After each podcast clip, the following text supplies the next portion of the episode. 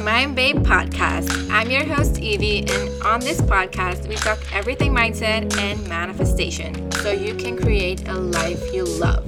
So, if you're an open minded, spiritual babe who's interested in joyfully manifesting the life of your dreams while honoring and discovering your true self, this podcast is for you.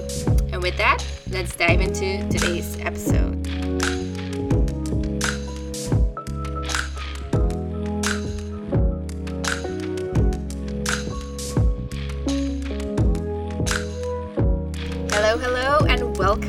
Another episode of the Mind Babe podcast.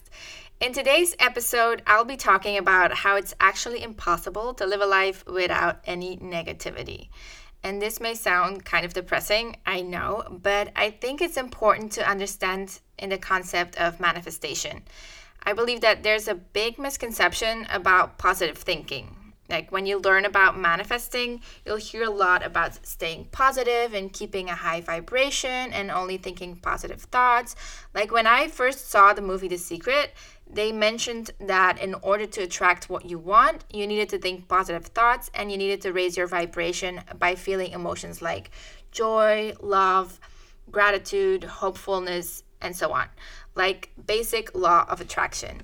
So when I first heard about this, I thought, well, if I want to attract what I want, I can't have any negative thoughts and I need to be positive 24 7 because that's probably what it takes to attract positive experiences and positive circumstances.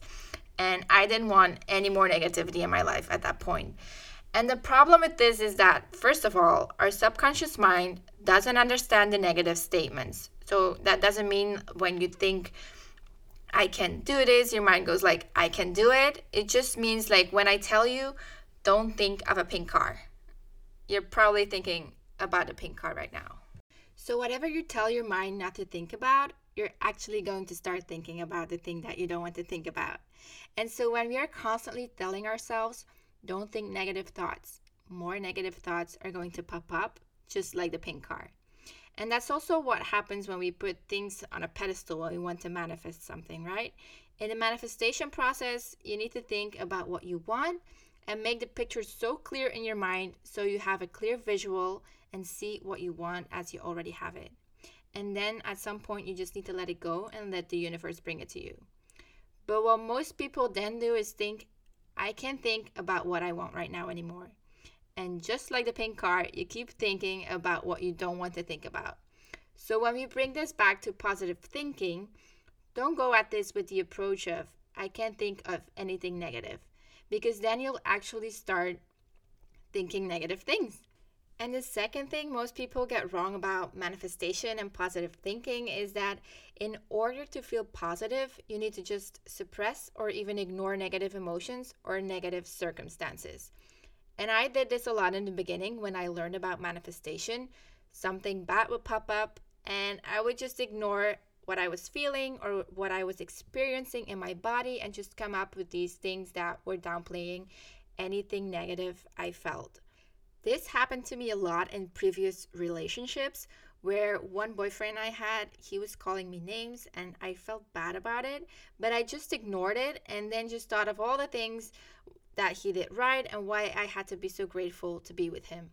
Like totally ignoring the disrespect, and I shouldn't have had to accept what he was doing to me and just bury my feelings under the ground and then covering them up with some gratitude. That wasn't serving me in any way. And I'm here to remind you that it's okay to have negative emotions and circumstances sometimes. And in fact, it's necessary because having negative emotions, first of all, gives us contrast. Like if you were to never have experienced worry, pain, disappointment, defeat, feeling unhappy, feeling sad, or angry, you would never know nor appreciate the feelings of joy, happiness, love, bliss, freedom, passion, inspiration, and so on.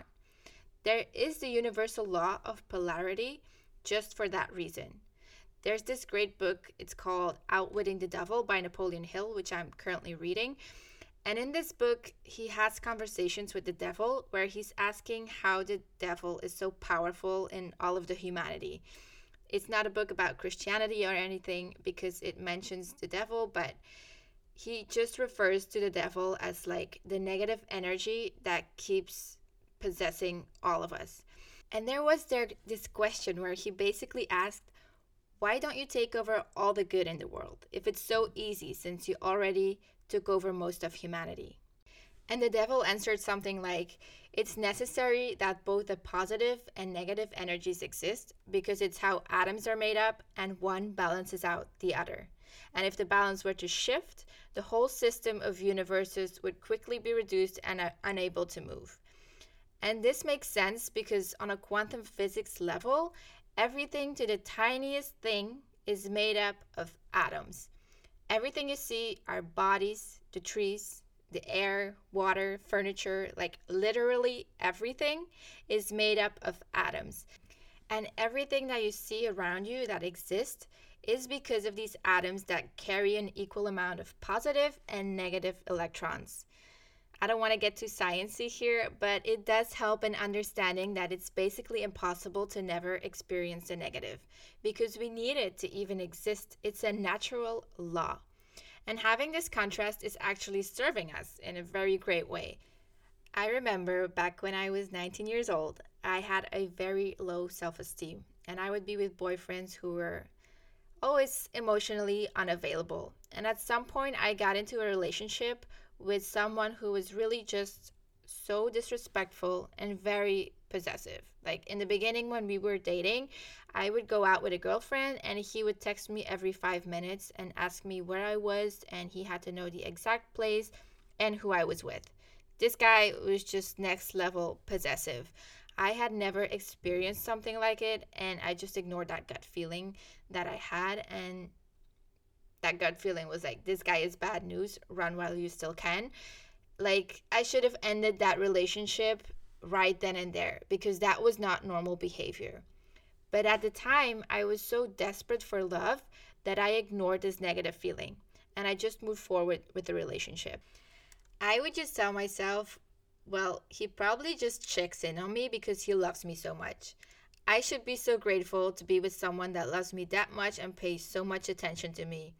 And thinking back at it now, I was so ignorant and I ignored so many red flags this guy had. So even though I knew deep down that this guy was bad news, I stayed in the relationship for over a year until at some point he actually physically attacked me because of the jealousy that he had. And that was the point where I had to get real with myself and just be like, okay, someone that truly loves you doesn't want to physically hurt you. So then I ended the relationship, and because I had that negative experience, I had the opportunity to create a list of all the things I no longer wanted to experience in my next relationship. And that's kind of the silver lining of having negative experiences in life. I could have just felt defeated and think, why did this happen to me? Like, why couldn't I just get into a normal, healthy relationship? But I actually did the opposite. And now I believe that the universe presented me that relationship as an opportunity for me to see what I really wanted. Because now I knew what I no longer wanted. And I made a decision that I never, ever was going to allow anyone to physically hurt me, try to control me, or decide how I had to live my life in order to make another person happy. Like, I decided that I was no longer responsible for someone else's feelings. And after I ended that relationship, I met the most wonderful man who I now call my husband, who is the exact opposite of the guy with all the red flags. I could have avoided so much misery if I had listened to my gut feeling and all the negative feelings I had when I was in that toxic relationship. Like every day was a good day to break up with him. But because of ignoring the negative and replacing it with something positive, I stayed in a situation that wasn't serving me. Then that raises the question why did I attract this guy? Like, he was not what I wanted at all. I would never intend on attracting someone like that. And I believe that sometimes we attract bad situations into our reality to experience contrast, so that first of all, we get a lot more clear on what we no longer want. And then we can decide what we do want and second of all, it gives us the opportunity for a deeper appreciation once we get what we do want. There's such a thing as divine timing, and the universe works in mysterious ways. but always in the interest of your higher good. So I want you to understand that it's okay to have negative feelings about things sometimes, and it's unavoidable to never have a bad experience in your life because it always leads you to something better. And that something better will come when you're ready for it. Like the universe will never present you something you're not ready for. I believe that if I had met my husband earlier, I probably wouldn't have had the relationship with him in the way that it worked out because before I was so desperate for someone to love me and I also had my flaws and maybe because of that desperation I actually attracted someone like my ex-boyfriend who was very clingy and possessive. So in a way I did manifest what I wanted at the time, but then because of the bad experience, I was able to understand that having someone with toxic jealousy is not what I wanted. That is not how I wanted sh- someone to show his love for me. And so my husband is very loving, but he doesn't cling on me like I'm his possession. There's this balance. When it comes down to intimate relationships, I really changed my mindset over the years. I went from needing someone to love me to being okay by myself. Because in the end, the person who needs to love you the most is you. Because you wake up with you every day. You are the person that will guide you through the tough times and through the joyful times. And I noticed that when I no longer needed someone to be happy for me or love me, I started to attract the most amazing people into my life because I know who I am and I'm living this life with me essentially in a way and I'm the only one who can understand what I'm experiencing. And feelings like love, happiness, and joy I can just access them by going inwards.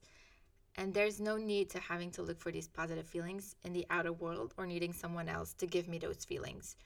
The bigger picture in being a great manifester and manifesting the things that you want is wanting something but not needing it.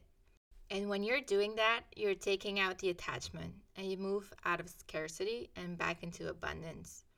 Because when you don't desperately need something, you're in an abundant state because you know you have everything you need right now. And anything else is mm. just a great addition to your life. And that's how you keep your positive vibes high, even when you're in negative times. So that is it for today's episode. If this episode was helpful for you or gave you any aha moments, I would love it if you'd share this episode on your Instagram story and tag me at mindbabe.co. And if you haven't yet already, make sure to subscribe to this podcast so I can continue to inspire you and manifest a life wilder than your wildest dreams. So thank you so much for your support. I love you, and I'll talk to you in the next episode.